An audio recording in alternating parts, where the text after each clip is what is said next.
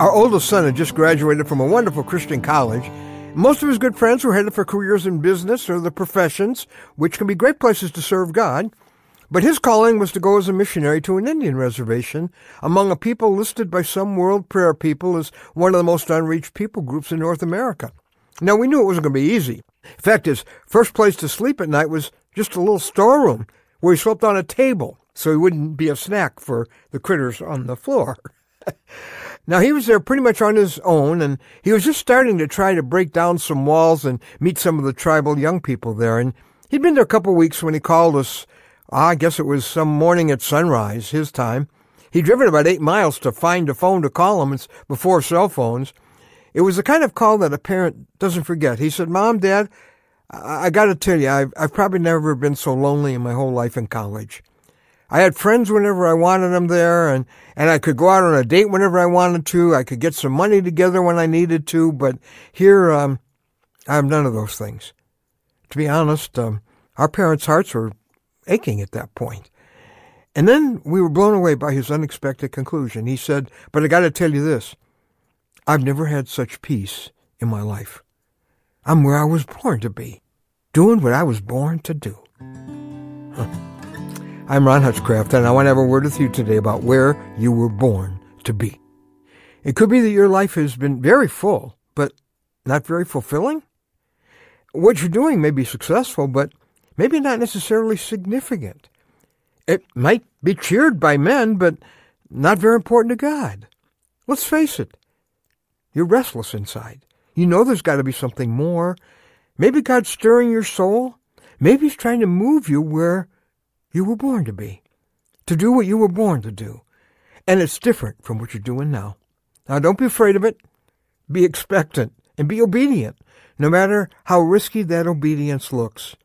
Actually, there's no such thing as a risky obedience, only a risky disobedience. In Jeremiah 1:5, our word for today from the Word of God, the Lord says this to Jeremiah Before I formed you in the womb, I knew you. Before you were born, I set you apart.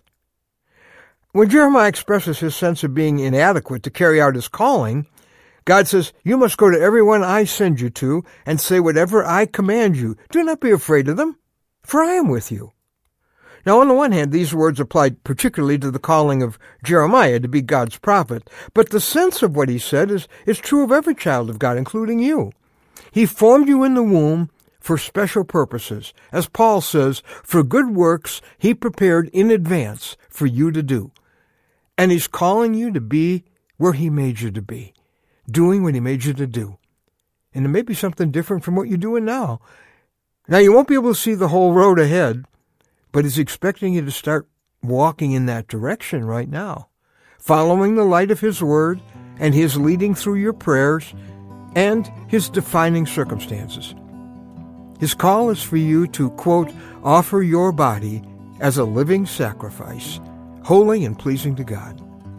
Out of that surrender, you will, according to Romans 12, be able to test and approve what God's will is, His good, pleasing, and perfect will.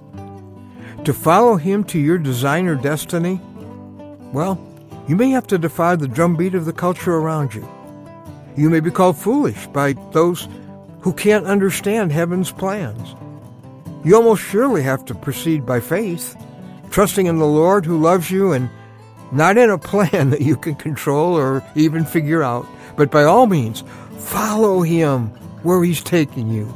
The alternative is a future filled with the bitter regrets of someone who knows they've missed what they were put here for.